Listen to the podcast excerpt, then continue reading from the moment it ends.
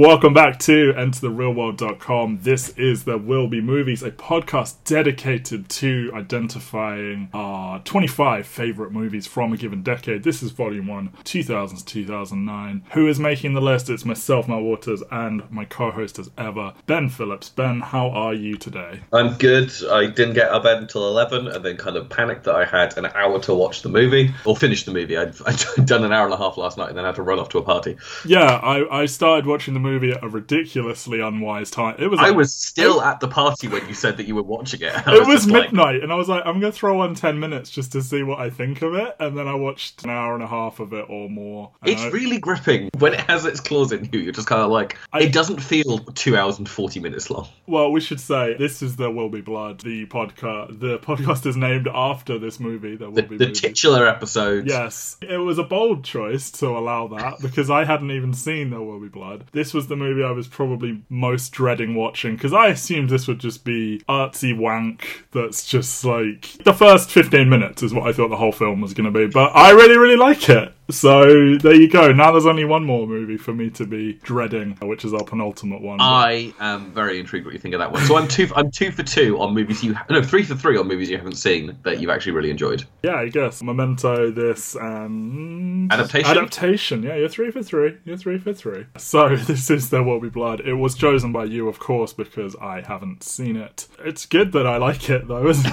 it? It's good that you like possibly the most regarded movie of the 20th cent- 21st century. yeah. I mean, I'm normally on the wrong side of a, of a high art critical debate, but you know, I'm on board. This is proof. I am not always a contrarian. I want to check this. It's number two for most acclaimed kind of like English language movie of the decade, behind Mulholland Drive. You're the one watching Twin Peaks Return at the moment. I watched one episode, but yeah, I am. Look, we'll do a David Lynch podcast at some point. Is this before Jack Davenport? Yeah, if you've been following the Twitter account, uh, we haven't actually cancelled the podcast in favour of a Jack Davenport podcast, an actor who almost certainly about three people know who he is by name. No, we're going to talk about PTA. Paul Thomas Anderson wrote and directed this. A obviously critically acclaimed director. He made one of my favourite movies of all time, which if we do the 90s, we will almost certainly do. But the only other movie he directed this decade was Punch Drunk Love, and he spent a good long time trying to make There Will Be Blood happen, but I think the results speak It- it- for themselves. He has such a phenomenal career where you can point to Inherent Vice and go, this is quite clearly like his weakest movie, and it's still really damn good. He's done two of my favourite movies of this decade, and like Boogie Nights, Magnolia, Punch Drunk Love are all masterpieces in their own way. He's really good, and I think one of the things that's kind of like quite. You hear people talk about his movies, and you think it is going to be kind of like David Lynch, art school, kind of like wanky stuff. yes. Then you watch it and you go like, no, there's a there's a sense of humour here. Like he has such command of tone,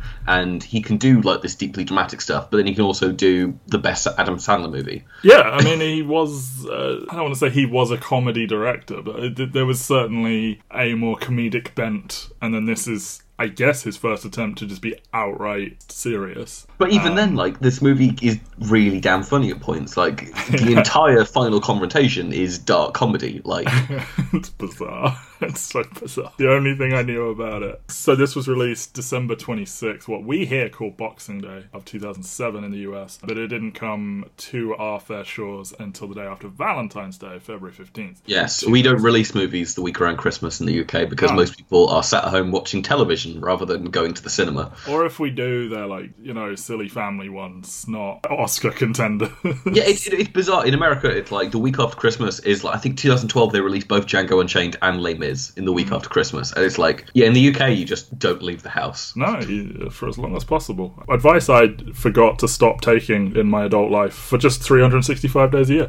So we've talked about 2007 to death. There are no more movies on this list coming out in 2007 after this, thank God.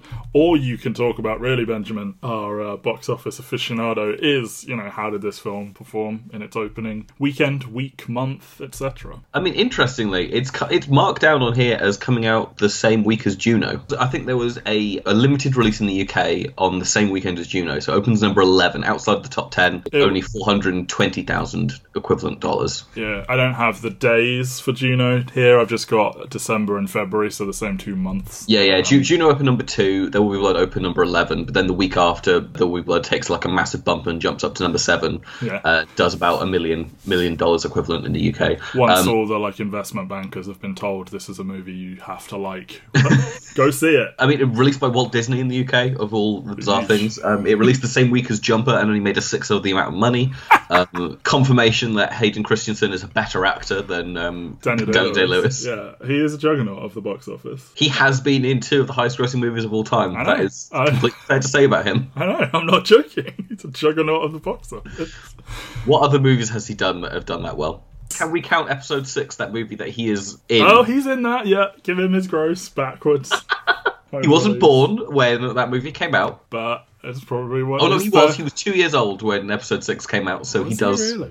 on the Wikipedia page for Hayden Christensen, it says 2019 Star Wars: The Rise of Skywalker, Anakin Skywalker, rumored. Oh, Star Wars people need to be stopped at all costs. This is 158 minutes long, and you know I have grumbled about long movies on the podcast and in general. We are the opposite. Like with music, you hate it when there's a long album, and I love it. Whereas with movies, we're the opposite, and you want them to be nine hours long, and I let them to be Toy Story Uh, one. I. I, I appreciate like a tight 90 minute long movie. Yeah. Like I will always appreciate a tight 99 minute long movie, but Yeah. the thing is, like it, it does seem to be that like my favorite movies do drag out to about three hours. Like Like, if you want your Oscar buzz, you need to be two and a half hours long. Um, Yeah. but I was going to say, like, while I complained about the lengths of Zodiac and No Country for Old Men, uh, I actually didn't really feel this one as like a slog. Possibly because I watched it in two parts, which I almost never do. But no, I it, and maybe because it's a first time viewing, so I didn't know where it was going next. But yeah, I think it, one of the interesting things about this one is Zodiac's kind of like three chunks of a movie, whereas this every single scene in this operates its own unique unit. So like if you kind of like stop the movie at the end of a scene and then go off, it's not episodic, but it is very much kind of like you get the ebb and flow of like a conflict or something happening within like yeah, it's a lot ju- of self contained little scenes. It, I mean, it, it, I mean, I've not read the book that this is based on, but I have to assume that kind of like part of that structure is No. influenced by that. No, No. they they took the bare bones of the beginning of the book and then abandoned the rest. the book, of course, is Oil by Upton Sinclair. Uh, Yes. The exclamation mark is very important. It is because it looks like an oil derrick. No, I'm- um, yeah, they took the first 150 pages of it, and then apparently it goes off into wildly different territory that they weren't interested in. So they just took the beginning and Oil was banned in Boston for its motel sex scene. I think that's all we need to know about it. Uh-huh. $25 million budget, $76 million gross. That makes it PTA's most profitable film, which is bonkers, quite frankly. How much did Phantom Thread make? Because Phantom Thread is 37, 35 million dollar budget on a 47.8 million box office. Yeah, there you go. Um, Phantom Thread is really good. I have a friend who worked on that movie. She said that she hated Daniel Day Lewis by the end of it. Take that as you will. Most people hate Daniel Day Lewis. Uh, it was quite funny talking to her before the movie came out and her going like it was like one of the most stressful experiences of her life. And then I watched the movie and I was like, oh, this is really good. I'm sorry. I mean, uh, no, boo. Eric Schlosser, who was the writer of Fast Food Nation and PTA, both separately read and loved Oil. Schlosser was the one that acquired the film rights, but then through some divine witchcraft, PTA ended up with them. I don't know if that means that at one point they were writing this together and he stepped away, or if PTA just sweet talked him into handing them over, or what. But he was trying to write a movie about feuding families, and he was really struggling with it. And then he just picked up a copy of Oil and really liked it, and like used it to tie together the various things he'd been struggling with. So it kind of came to the rescue. And obviously, this isn't two families feuding; it's very much one family and a family of ostensibly one feuding with the entire world, but you can kind of see how it would call to him if that's what he was going for. He wrote the script with Daniel Day Lewis in mind, approached him after hearing that he was a fan of Punch Drunk Love. Some of the producers said that like we probably wouldn't have made the movie if he'd turned it down. He didn't though, and he spent three years preparing for this role, reviewing materials, practicing that incredibly distinctive voice that I texted you like, "What the fuck is this accent?" and you just said, "Incredible." and I agree with you. It's just where the hell is this guy going to be from? The reason he had so long to prepare, I think, was because it took them two years to secure funding because studios, you know, you hear the pitch and it's like, yeah, I don't think this is a major film. I think you're talking about an indie picture, my friend. But they needed that money for oil derricks, so they eventually got it. This movie is so gorgeous. Yeah, yeah, yeah. Eventually, yeah. Eventually. I just think the opening is a bit. We'll talk about that in one second. This is the only example I've ever seen of a distributor asking for an age rating to be raised for their film because in the UK it was set, it was given a 12A, which means if you are under 12, you can see it if accompanied by an adult. And I guess Disney then, as you said, distributed it here, asked them to raise it to a 15, which that normally goes the other way. But maybe they were sort of worried about their um, any sort of controversy. I mean, I, I think I think it was Disney via Miramax. I want to say. Oh yeah, it does have that lovely Miramax logo at the beginning, doesn't it? I mean, that's the thing. Is, so I was watching it at the end. I was like, there is not much like swearing in this, and there's not much blood. Ironic, given there will be some. There will be uh, some, but like, I mean, obviously there's there's blood. Like at the end of the movie, he is at least a two-time murderer. Yes, but they're not. Uh, I mean, you could easily have just not had the camera look down and seen the state of Eli at the end, and neither of those murders would actually have been that violent. if anything, the implication of the the first murder is like more deeply depressing than like the other ones, where it's just like, oh no, guns are so new, and this is such a shitty gun that like shooting him in the head takes like a good ten seconds for it to like kick in that this person's dead. It's like, did he miss or like what happened? Anyway, let's talk about it. Speaking of talking, nobody does that for fifteen straight fucking minutes. And there it's is so good. there is an utterance of the word no, but it's very much sort of in the background. Daniel Plainview finds silver and then oil, and there's a very unsettling score playing in the background. It's doing its job, but it was very not pleasant viewing for me, tucked up under many faux fur blankets last night in bed. just, you know, trying to be cozy at midnight, and no, just like. This is Jonny Greenwood's score, which is kind of like at this point widely seen as like one of the best scores of the 21st century. Disallowed from the Oscars because it used elements or like an entire song from like something that had been commercially released before, which made it ineligible. Oh. It's this bizarre thing where like the Oscars just like you've you've used bits of music that have been commercially released before, therefore it's not an original score, and it's like Can I offer you a controversial opinion? what? The rules and regulations of the various guilds and the academy and all of this are fucking bullshit. Controversial. I know, scorching hot take there. I think all of Jonny Greenwood's film scores are like insanely good. His Phantom Thread score is amazing. I think he finally got the Oscar nomination for that one. He also did You Never Really Here, the Joaquin Phoenix movie. He's like he just goes off and does it like in between Radiohead albums and I probably should have been paying closer attention than I was because I realized much later that like the truth about HW is like right there in front of you, and I was Oh, like, yeah, yeah. I was like, is he lying at the end? And I was like, oh no, wait, that it was right like there. his fa- his father is down in the oil well with Daniel, and then the the the, ri- the what's it called the Armageddon when you were given an extensive lecture about how drilling works. Yeah, I I mean, mean, to be fair, this movie's set about 100 years before Armageddon. yeah, but it came out after. Come on. Obviously, this is good stuff. You know, like seeing him like break his fucking leg and still crawl out of there. And, and the, his... the fact that the fact that for the rest of the movie he's got like a little bit of a hobble. Yeah, and it gets more and more pronounced. He just becomes this haggard man who can barely get around. Yeah, I mean, you get it who he is. There, you know, he's an incredibly determined man who won't be told no, and like, you know, you see the positive and the extreme negative of that mindset. It's that interesting where like it's not apparent what he's looking for at first. He's drilling down there and stuff like that, and he kind of like goes like, I've, I could go away with the precious rocks, but that's not what I'm looking for. I'm Well, he goes for- and gets a certificate. Like, you needed a certificate of like a discovery of silver or gold, and then he uses that, I think, to allow him to then drill for oil, which is what he's really looking for. But yeah, Yeah. But we see Dan, you know, and once he starts talking, like you told me, he doesn't shut the fuck up in a good way. Like, like it's great. It's mesmerizing to just see this man just spout his bullshit for two hours straight. Is he like one of the most nominated Oscar uh, actors of all time for the Oscars? Because he's he's Yeah. won three, which kind of like firmly puts him in And kind of only like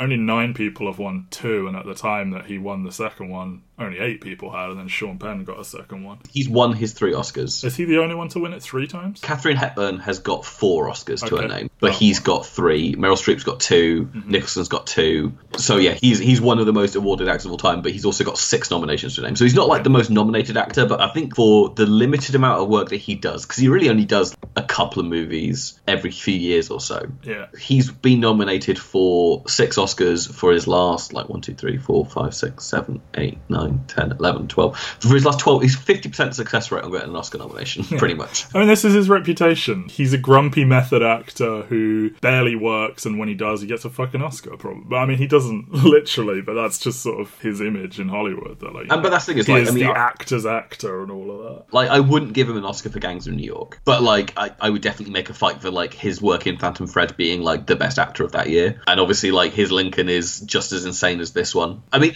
Lincoln's not like a great movie, but you can tell he's put the work in, which I think is what's kind of a little bit disappointing when he does kind of like real life historical characters, is that he kind of goes overboard in a different way, whereas when he gets to create a character on his own, it's a lot more interesting, and that's why I think PTA kind of like really does help him an awful lot. And that's not to say like his My Left Foot isn't a phenomenal performance, but like There Will Be Blood and Woodcock in Phantom Thread are like almost whole cloth like original creations, and there's something so much more enchanting about the way he plays both of those. But it does come at a price, which we'll get into in two different occasions in this movie. Daniel Plainview, a few years later, having struck oil, he's traveling around California, trying to driving hard bargains. He's buying up land to drill for oil, and he is approached by one Paul Sunday, who tips him off about some oil near the surface of the land that he grew up on in a place called Little Boston in California. How quaint! So Paul, are we going Dano, Dano? Dano, Dano, Paul Dano, cutting through his bullshit and insisting he's like, I'd prefer you didn't treat me like I'm an idiot or whatever, is really good and like refusing to be sort of rope doped by Plainview, who does this all the time, you know, like he intimidates people and he, he talks them round in circles or whatever, and it, he's really good here. And it's crazy that they only wanted him for this tiny little role here because, you know, as I said, the Daniel Day Lewis factor took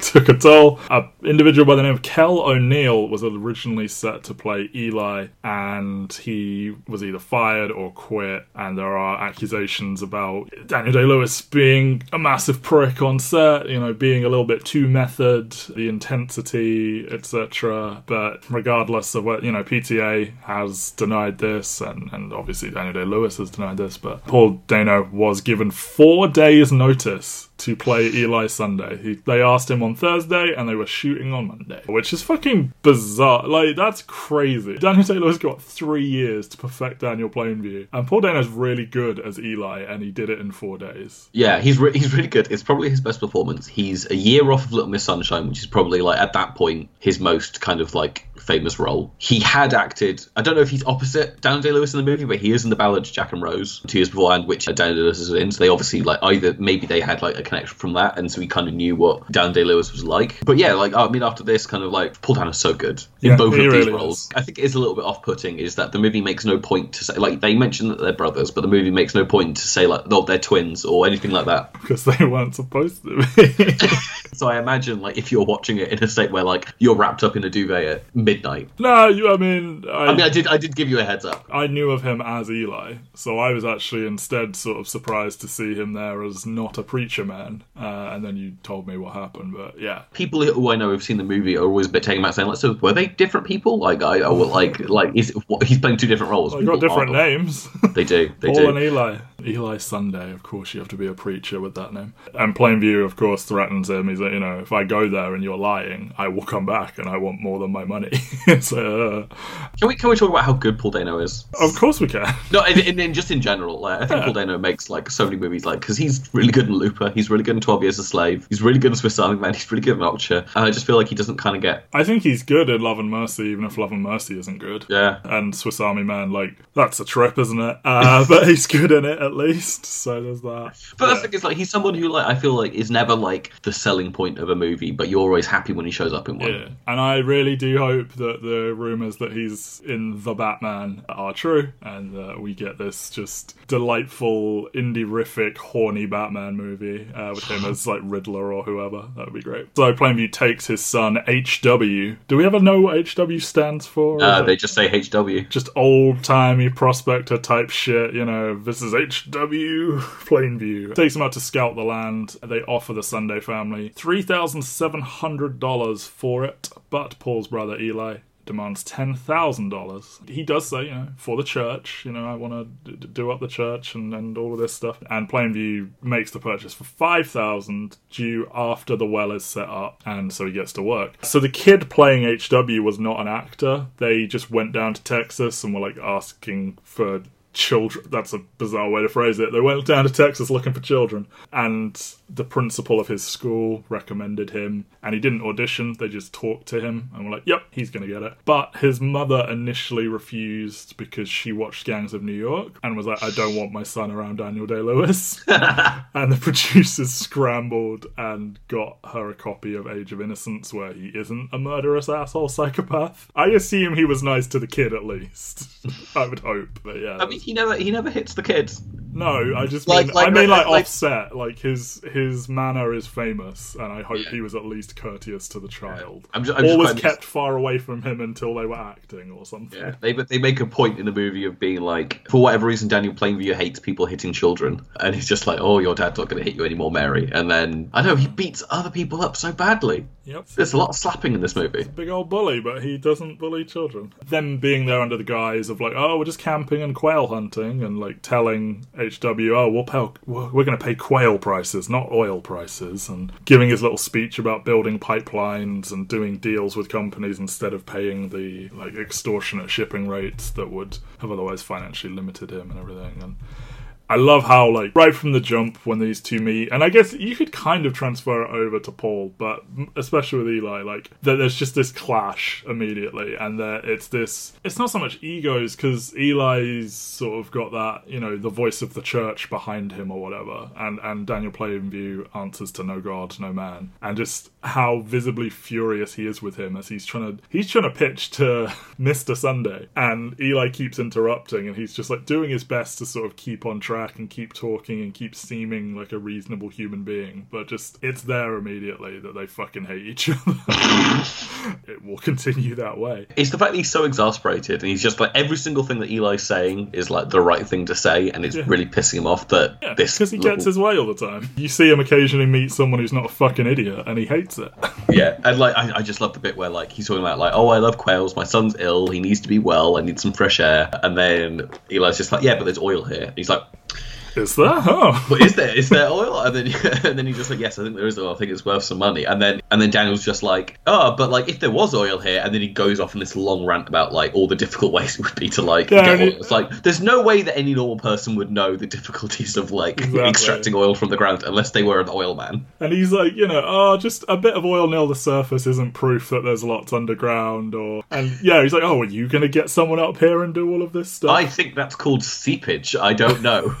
Yeah, he's full of shit, isn't he? And then he gives his little spiel to the townsfolk after they have agreed and everything, and Which is which is the second time we've seen it because the first time he does it in a little township, like he's willing to walk away because there's so much fighting. Like he doesn't want to have difficulty with it, mm-hmm. and so like a town where like one person's a holdout like this one is a, a far reach from like this town where like everyone's fighting and wants him to go and everything. he just wants everyone to do as they're told, and you can see that coming up with both his son and his alleged brother. I think the other issue is is that the other town definitely has oil in that like when they leave you see them like jumping over this like river of oil that's kind of like flowing downhill. Whereas Which- this is like a, a hidden secret no one knows about, so you can get in and get it at a cheaper Yeah, which, which is the whole which is the whole point is like everyone's kind of like trying to find these bits where like there might be oil here. We just need to buy the land and drill it and get Yeah. it cheap before other people realize that there's so much fucking oil. before Captain Rockefeller rocks up and uh, takes it all. Daniel Day Lewis improvised the little speech to the townsfolk.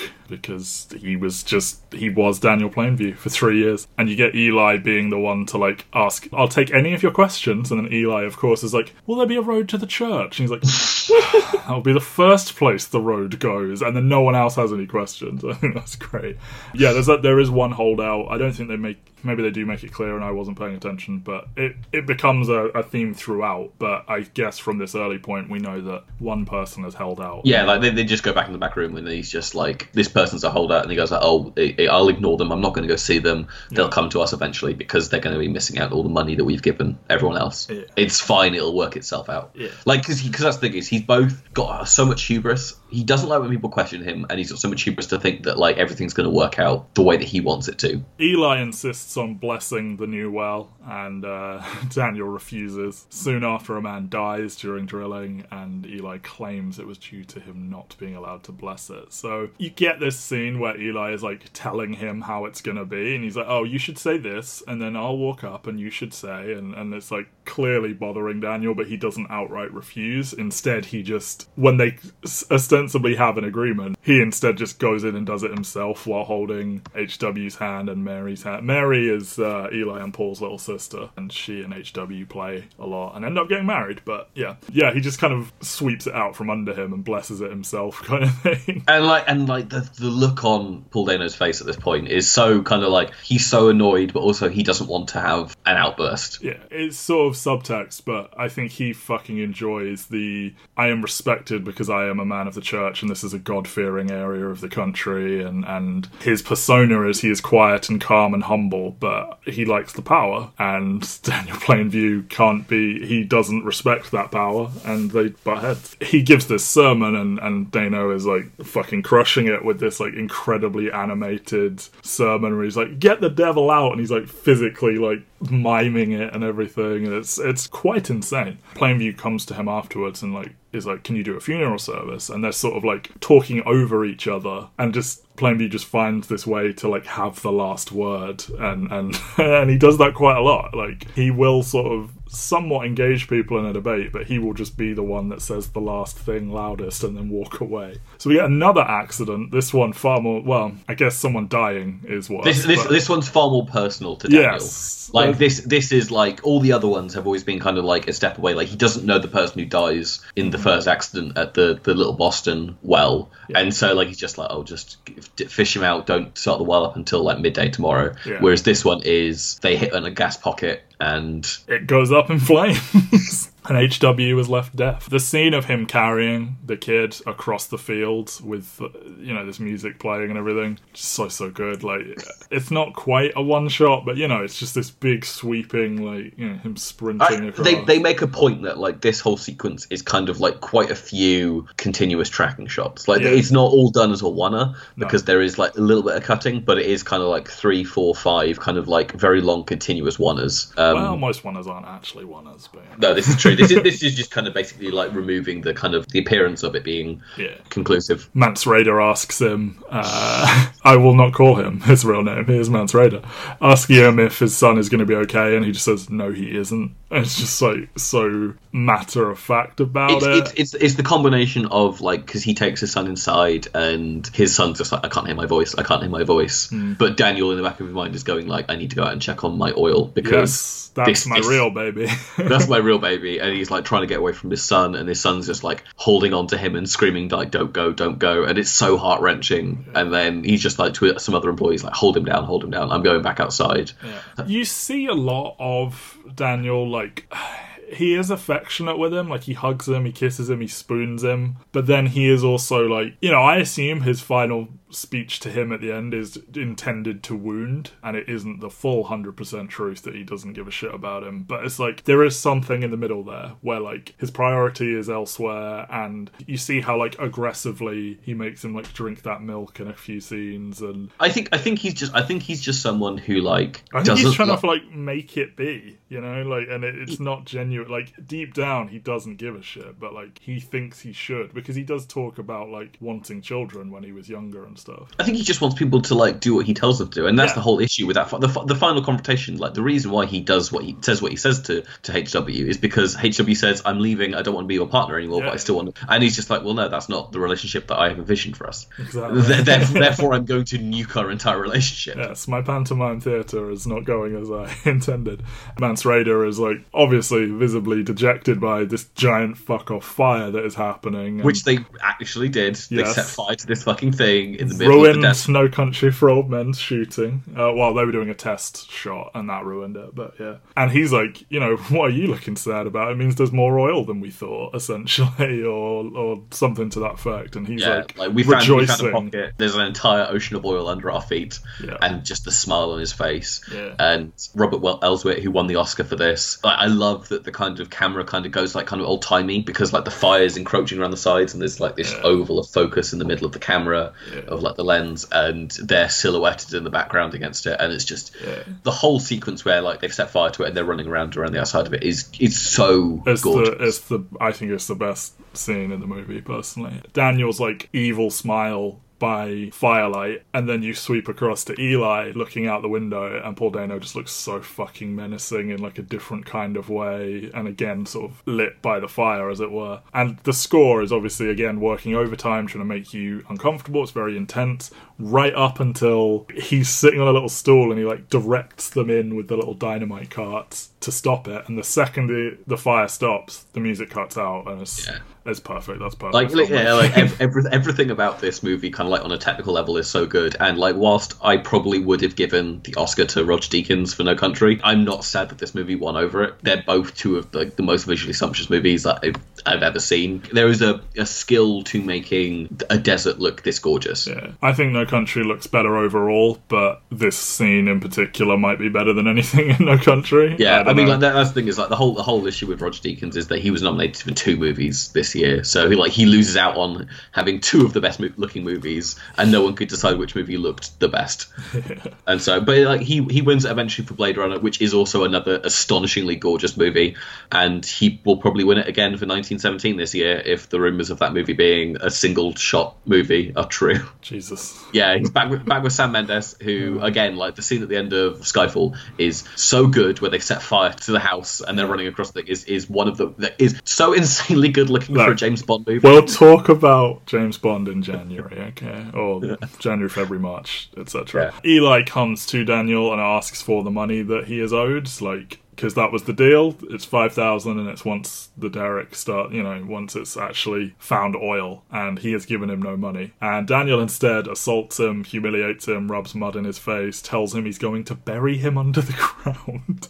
and it's like I, I said this to you that like the annoying part about Daniel as a character, because we're very clearly not supposed to like him, is that he is the way he is, but he is also quite a large man, and you just get the sense that his entire life he has been able to dominate smaller people than him, and he just took that ethos and applied it to business, and just seeing him like Eli's not a wonderful human himself, but just seeing this man like pinned down and slapped around and covered in mud and everything. It's just upsetting. And then, of course, Eli sitting at the dinner table, still covered in mud, and then just lashing out and assaulting his own father. And it's, you know, really tying these two together in this singular narrative. And Daniel's bigger than Eli. Eli's able to dominate his father. Just angry, frustrated men trying to assert themselves on. Lots of toxic masculinity in this movie. Yes! There you go. I love the scene with his father because obviously it goes from like uh, just the fact you are a, a petty weak man or what, what- whatever he's saying to him and lording over him in the exact same way that Daniel was doing it to him is Paul Dano does not get enough respect for this movie. No. Like I the, the first thing I texted you about this when I started watching it was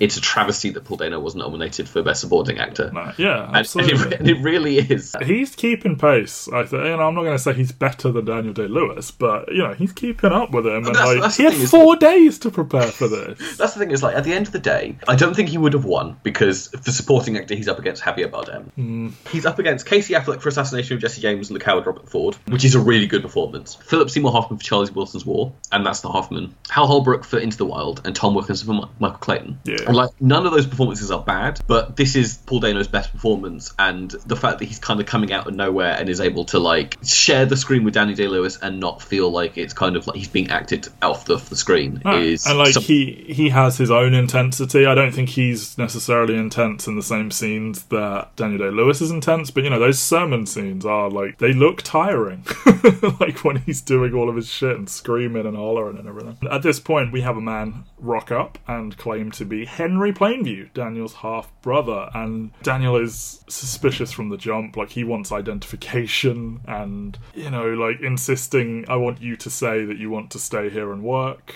And Henry I, gives- I, d- I don't want you kind of talking circles around me. I want, I just want you to plainly tell me what you want from me. Yeah, the irony of this when he, for a living, talks people around in circles. And Henry gives these really vague answers about, you know, he's like, "Oh, I've done some time in prison," and he's like, "Ironically, you know, of all the bad things I've done, when they when they arrested me, I hadn't done anything." It's like these aren't satisfying answers. Through him, the closest we get to even delving into the background of Daniel Plainview, he's asking him a bit about working for his father and everything, and he says, "I don't like to explain myself." And then he also, we get his subtext made text as he says, I have a competition in me. I want no one else to succeed. I hate most people. There are times when I look at people and I see nothing worth liking. And it's like, yeah, okay. I, I can see that. no, but just to hear, f- to, imagine being the kind of person that could say that out loud, like confess that. Because I feel there are many people that feel that way deep down. Uh, horrible, horrible people. But I think it takes something even darker to come out and fucking say it and mean it. Especially to someone who you've never met before, and the only reason you're kind of like feeling like you can say it is because they are apparently your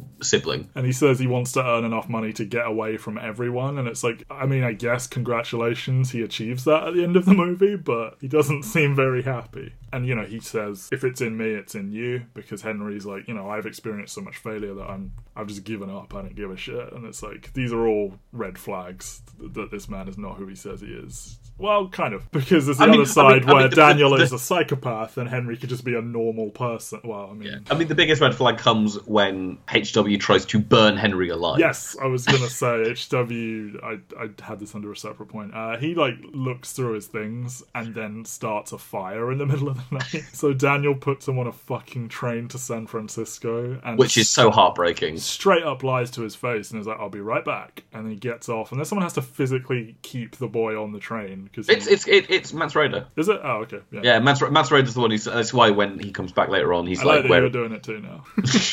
I, I will say Ciarán Hinds' name. okay, you shouldn't. Uh, he, he was terrible in Justice League. he doesn't get enough to do here either. I don't think. Anyway. I think it's just a bizarre thing that Ciarán Hinds is like fourth billed on this movie, and I, I mean, like he, he's kind of more of a stage actor at this point. Obviously, he's done like a whole load of movies, but he very much is kind of like Royal Shakespeare Company, Golden Boy. I just would think if you they didn't necessarily cast him thinking, yeah, we got some meaty scenes for you, but like if you got an actor on set and then you realize too late, like, oh shit, he's actually quite good, I would try and write him a scene or something. I don't know, but there was no doubt you weren't supposed to like this man, but this is really fucking dark as he sends him off to a school for deaf. And like and like you stay with him as like he gets into his car and you can see his son like trying to jump off the train to like be with him as it like goes past and it's just like oh this is this And is horrific. And he just straight up substitutes him for Henry, like his new quiet, obedient sidekick to talk at. And, you know, he takes him along to his dealings and everything. And he is offered a million dollars by Standard Oil. That's Rockefeller's company, I think. And he says no because. He's like, what else? What will I do? and he and he asks it at first seemingly rhetorically, and then aggressively, like, what will I do? And he tells them they should go scratch around in the dirt like everyone else. And it's like, I appreciate you have put in a lot of physical labor and like broken your leg, and and it's not like he sits back and makes other people work. He does work. It's just he's not an honest person, and that feels a bit rich to me. Him telling, It's, I mean, they're both kind of forces of capitalism. It's just Oh, one yeah. of them is one of them is like the big corporation coming in trying to buy the person that's had the success, and the other person is the person who's had success because they've been unscrupulous with. They're not like a local business. They are still someone who could, if they tried, become as big as Union or whatever. But like they just kind of it's two forces of like, oh, we just want to make five thousand dollars a week or whatever it is. I mean, this is this is Amazon and Disney swiping at each other for being morally reprehensible. Let's, let's be real. And he tells them he's going to come into he's going to come into his house at night and cut his throat because he's told him how he should like run his family. Because he keeps asking about his son, and he they're trying to play it from that angle. It's like they're not sincere in that. I think they're trying to use that against him in the same way he uses his son as a business tactic. He's like, you know, if you take this money, you can just take care of your son. And he's like, don't you fucking tell me. It's, yeah, really dark. And like he asks them about lowering their shipping prices, and they say, well, we don't have any control over that. And like the real Standard Oil, like Rockefeller was able to get a 71% discount on shipping, which is why he became the richest man in the fucking world because he was just the unchallenged oil baron. But he didn't have a Daniel Plainview to contend with, so yeah. So Daniel and Henry start plotting out this proposed pipeline. This is the point where Daniel discovers that Henry is a fraud, and so he murders and buries him. Yeah, like he because he mentions like, oh, we can go to the the peach field and get drunk or whatever it is. oh, he wants to like take some girls to a dance or whatever. That's that's that's what he wants to do, but I think he does it as like a reference to mm. their hometown, and he gets no reaction whatsoever. yeah, from, and he repeats himself, and and yeah, yeah, yeah. It's all it starts it starts to set off things where it's just like he's testing at him and you know he's he's like telling him about like a house that he saw when he was a boy and he wanted to live in it and have children running around in it and and he's going to build his giant house near the ocean and it's like I don't know if by saying that as a boy I wanted to have a house full of children I don't know if that's saying I still want that but like he doesn't seem to actually give a shit about kids or like a family or, of any I mean, kind because he, 'cause he follows up and goes, "The idea of it makes me sick. Now I don't want that. Now that's Yeah. that's what I was then. This, I am now. Now I want my lighthouse. Yeah. I also really like before any of this when he's like looking at the map, he's like, "Why don't I own this? Why don't I own this?" And it's like, oh God, you. It's really just all happening for you, isn't it? And he also he briefly learns that HW is having to share a room at this school with an older boy, and like he does seem legitimately quite vexed by it, but not enough to do anything yet. And he does make another attempt to buy the Bandy Ranch, but instead he murders his brother. Who confesses, I knew the real Henry, he died from tuberculosis, he told me all about you, I've got his diary, like, and that then makes it clear why HW did what HW did. and yeah, you just get this really bizarre death scene where it's like, did he just fire the gun next to his ear to like deafen him as his son was deafened? It's like, no, he shot him in the head, it's just gun to shit at this point. Yeah, It- I mean that's exactly it. It- Like it's the tiniest gun in the world. It's probably like only made it about kind of like three inches into his skull or whatever. It Uh, reminds me of that scene in uh, The Simpsons. You know, we've all got derringers, and they're all just like doing nothing. And then you know, you see him after he's buried him. Like he is sitting there reading the diary and crying, and it's like the only point in the movie where you get a vulnerable version of. Oh, him. you you get the brief bit when he's on the train with his son. Like you see a tear drop down from his eye. Yeah. When he's about to leave his son. Like like there is a brief bit of vulnerability there. Like he doesn't want to do this. still does it though. Yeah, He does, he does. But I like that. That is to me like there is signs of vulnerability at other points in the movie, and like that single tear dropping down his nose when he's like forced to leave his son, or not not forced to leave his son when he chooses to leave his son. Yes, let's be very clear about that. Just seeing him sort of like get drunk by firelight and, and read this diary and cry and fall asleep in the. He's very good at falling asleep on the floor. He is. He does it three times in the movie. I know. I was like, is this motherfucker sleeping face down on wood? And you were like, fuck yeah, he is. And then I saw the bowling alley scene. I was like, good god. I mean, the alcohol will help with that, but Um, Yeah, I mean, I, lo- I love because their whole day that he and Henry spend together is riding through the Bandy Tract, going down to the the ocean to kind of like scope out the pipeline, and they they're so confident that they're going to convince this guy to give them the land that they start putting in the markers, yeah. the markers and stuff like that, which I assume are like either like where they're going to put the pipeline or it's like where they stop owning land. I'm, I'm not sure. Uh, I I'm think sure. it's meant to be the route of the line. Uh, I don't know. So he comes to, and William Bandy, the owner of this this land he has failed to acquire, knows what he did and says, "I want you to go to Eli's church and repent." This actor playing William Bandy, there is like a real calm calm, confident vibe to him that I really dig. And like, he doesn't have a Wikipedia page, so I guess he didn't Yes, go on to do Hans much. Hans Howes. Yes, I just thought he was really good. Like, it's a tiny little role, but he's got a cool vibe to him as this Yeah, like, like, patriarch of this family. He very quietly gives the gun to, to Daniel, and it's just like you've done a sin, and like You've you done a sin. You've done a sin. You don't know whether or not he's aware that he's murdered and buried his brother right where he is, or just that he's killed someone because he's got a gun on him. I mean, why would anyone own guns if not to murder people? people. I also like him calling him on his bullshit because he's like, "Oh, now that my son is sick, I really need the land." He's like, "You tried to buy it before that," and it's like, "Oh, yeah, fuck." and he's like, "Rep- Shit, this person does know the timeline of my life because he is a local who talks to people. and him being like, "Yep, you're gonna go and repent." And he's like, three thousand dollars, and you're gonna say this, five thousand dollars. And it's like, just know it, like despises the church and like. Do you, do, you- do you think his derision comes of the church and religion as in general? Because obviously, like, there's a scene earlier on the movie where is it Eli or is it Paul who asks him like, "Do you follow a faith?" And then he goes like, "Oh, I follow all faiths. So all of Christianity is good to me. I don't, I don't I have think any he preference." recognizes that Christianity is widely held, but I don't think he respects it in any way. I think he resents that there's something that controls people that isn't him, quite frankly. Yeah, that pro- probably is it. um, and then uh, Eli fucking humiliates him. He is sitting there looking like a sulky bunny ahead of time, whereas he's sitting next to Bandy and he's like knowing that his moment is coming up and like looking at the floor and has to psych himself up to be the one to volunteer. And then he puts on the show. Like he he always makes sure like at all these town meetings and stuff like that, he makes sure to be say the right things and and he does it in a vaguely convincing manner. But then when it really gets going, it's like Jesus. And he's like Eli's like asserting that he's lusted after women, for which we have no evidence. Like he seems to take no interest in any woman. Yeah, and- like even even in the scene where like him and Henry are at the at the club or whatever it is, it's Henry that's like, "I want money." And he's for- just sitting there looking sad, like alone in the corner while his brother is getting liquored up. I mean, you know, maybe some stuff's happening off screen we don't know about, but he seems like completely indifferent to women. this entire time, and obviously, like Eli starts telling Daniel what to say, Mm-hmm. and Daniel says it quietly, and then Eli's like, "Louder!" Say you abandoned your child. Say you abandoned your child, and then and, and as this scene, like every single time he says "say you abandoned your child," the look on Daniel's face of just like, "I will, I will fucking end you." Don't make me say this. Like and like, you know, that he makes him yell it and he goes, I abandoned my boy and it's like Yeah, and then and then the smile on his face Mm-hmm. afterwards, because like it, it, the power dynamic doesn't shift, but like once Eli starts slapping Daniel, I know. I was like, this isn't going to end well for you. And like the smile on his face, like contemptuous, as he's like, "Yes, come on, more," and everything. It's like, oh god. I like that he Where, like, where is your God? I don't feel your God within me yet. It's like slap, slap me harder, bring God to me. oh, so erotic. And also Eli's like, and Daniel has said he's going to donate all this money to the church. It's like, I don't think that was agreed to, Eli.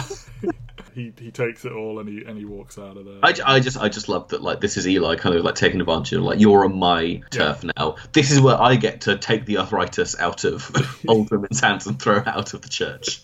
yep. Daniel says something to him before they go, and you don't hear what it is, but I have to assume it wasn't nice. No, I I would assume that. No. Eli's kind of stands at the back and looks very dejected. Yeah, and he get you know he gets welcomed as a hero, and everyone's like hugging him. I, I think Mary hugs him as well. Yeah, Mary Mary comes in behind and kind of gives him like a, a cuddle. because there is behind. that moment earlier on. Like I completely forgot to write it down, but um, you know where he does say, you know, he sort of takes a shrine to her and is like, you know, your father's not going to hit you anymore. And her father is sat opposite them on the table. I know. And it's, it's just like, your father's not going to hit you anymore. We don't hit people, or we don't hit children, do we? And then the father's just like, oh shit. whether this has any true effect on him or not, he does the very next scene bring HW home from San Francisco, and and like obviously that's a it's a frosty reception, like you know, and he's looking even more physically incapable as he's like hobbling over to meet him, and then HW like slaps him and and hits him and stuff, and he just takes it as he should, takes him out for this meal, and one of the But- men fr- from Standard Oil is at the next table, and Daniel cannot help but confront him. It's my favourite thing about this, I think, is that the reason he's brought his son back isn't because he feels bad for sending him away. It's because the people from Standard Oil were just like, oh, you can take care of your son, and he takes so much offense to that that like he thinks that people don't think he can take care of his son. I think perhaps like being made to publicly confess he got rid of him or whatever, whether he actually feels guilty or not, which I guess he probably does a bit. I think he knows that he needs to fix that from an image point of view, maybe. And he's Yeah, like, I, "Oh, g- I think I think we'll see it as like a weakness. Like he is he's the family oil man now. Yes, exactly. So he brings him home, takes him out for steak, and they get this. The second they walk in, he is bothered, and like he makes the passive aggressive comment about the drinks. Like these people walk in after them, and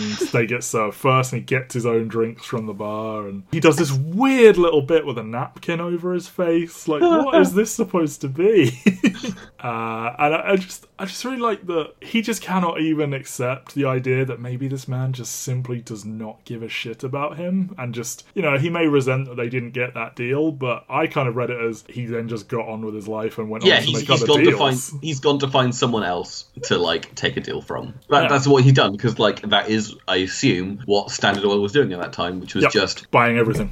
buying everything, buying other people's lands. Like, okay, we've lost this one, but that doesn't mean there isn't another ocean of oil separated by two feet worth of rock, a hundred miles away from this one. They were Like, working with more resources than he was, so it's like him on a larger scale, but on a less intense It- scale. it- I, I, I love the kind of different scales because obviously you get this whole point of like Daniel's whole thing is that like he'll go to somewhere and go like, well, if you want to do it yourself, you have to buy a contractor and that's going to cost you money and all these like different things. And then he has the same speech given to him by all these other oil people Mm-hmm. where they're just like, you don't have access to the railroads, the railroads and the pipelines and stuff like that. And even then, you're just you just you just have oil sat here, and Yeah. we're not going to buy it from you. We're going to basically make you broke, and then we'll buy it for you at twenty five cents on the barrel or whatever. You can make a deal with Union Oil, but that's you splitting your profits even further. yeah, making him be like, "You look like a fool, don't you?" And it's like, "Yeah, okay, buddy." And then he's like back over to like shower his son and also hugs and kisses and everything. He finishes with the murder threat as well. He goes like, "Remember what I told you?" yeah, And I love that they kind of like hang that there. It's just like because obviously like pretty much immediately after this, Eli goes on a missionary visit he leaves and town and he leaves town and then we get like a montage of HW like learning sign language with Mary Yep. and then we jump ahead 15 years Yeah, well, our, our sort of closing stretch of the movie, 16 years later, HW marries Mary, and then he goes to Daniel, who is now very clearly an alcoholic in an empty mansion. shooting at his furniture just, just, dangerously insane. Some real uh, Howard Hughes shit. Yeah, he goes to him and asks to dissolve their partnership because I mean, throughout the movie, he's called him his partner, and I sort of took that as a joke, but I guess they actually are partners. yeah I see Um, I see he probably only owns like 10-15% of the business but I have to assume that like I mean he can afford he can afford a sign language interpreter to follow him around and be at his wedding he is earning some money I do really like that they signed the vows and everything. That, that's nice. Yeah, he wants to dissolve their partnership so he can move to New Mexico, start his own oil company, and uh, Daniel doesn't take it very well. So, the adult version of HW, as you pointed out to me, Mr. Wrench from Fargo, Russell Harvard, who is a deaf actor. Uh, this was his feature debut, and I think he's very good. And reading up on some of the stuff he's done, I think he uh, is a good actor.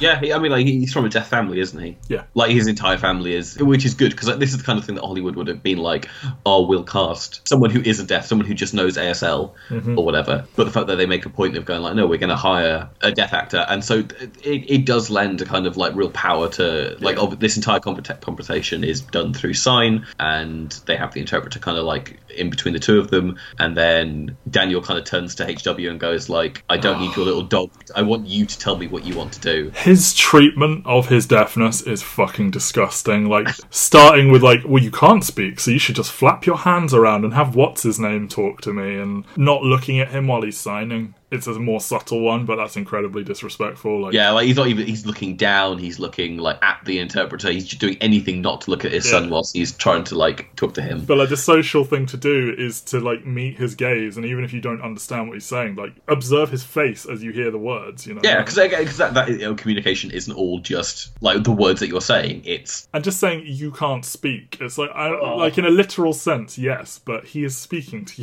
you and like making him speak out loud and everything everything, and like having that little grin on his face as he's doing it, just dominating everyone all of his Yeah. life. and, and, and that is lent so much power because like uh, you don't want someone faking that kind of like the the way that someone sounds when they haven't heard yes, the people deaf, speak for years. the deaf voice uh, is a yeah. You don't want to hear that from someone who isn't deaf, quite frankly. And he tells him, you know, this will make you my competitor. And he's like, no, it's not like that. I I have enjoyed what I've learned from you, and I love you, and I want to go and have my own thing. And he's just immediately like, nope, you're my competitor. Fuck you. You're adopted. You're a bastard from a basket in the desert. Uh, you're, I- you're lower than a bastard. yes, It's- you are lower than a bastard. It's not even that one of your parents you were born out of wedlock. It's that your parents are both dead, Um, and that makes and that makes you worse. and that he used him just as a like sweet face to like fucking sucker all of these people into selling him stuff and like selling the image of he's a family man and, and like as part of his speech earlier like he's like i encourage all my workers to bring their children because family is is strength or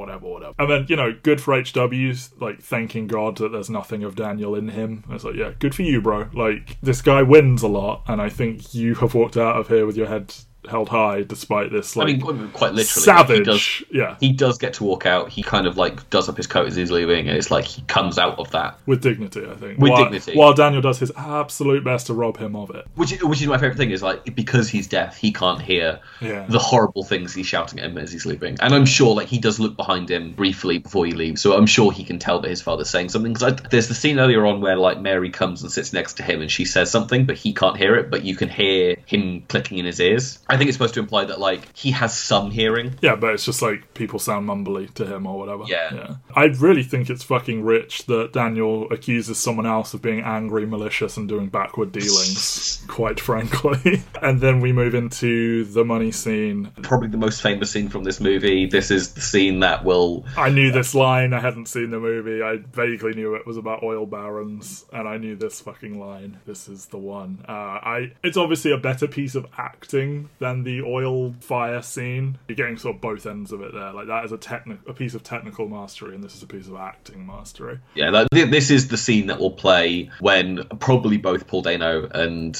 and Daniel Day Lewis like pass away. This this is this is your in memoriam reel forever. So Eli visits Daniel and offers to sell him the Bandy land that he has uh, acquired because William Bandy has died and his grandson is whatever trying to make it in Hollywood. I don't know. And, and Eli's like a radio preacher now. Um, but Daniel first humiliates him, makes him renounce his faith, reveals he has already drained the land, and then beats Eli to death. Let's talk about this in sections in the broadest sense, I love how the power dynamic shifts within this scene because Eli shows up in nicer clothes and he's smiling and smirking at the passed out drunk man on the floor and like he's Who's like, like, who's like shot up his house and Yeah. scared away his son and like and he's like bringing him a drink and everything and he's like negotiating from a position of what he thinks is power and everything. And like, by I the have end of the, it, I have the one piece of land that you never got to have and I'm Yeah. willing to give it to you for a lot of money, but Yeah. what is ultimately kind of a bargain. Yeah, by the end of it, he is brought low by the tyrant. It's completely flipped around.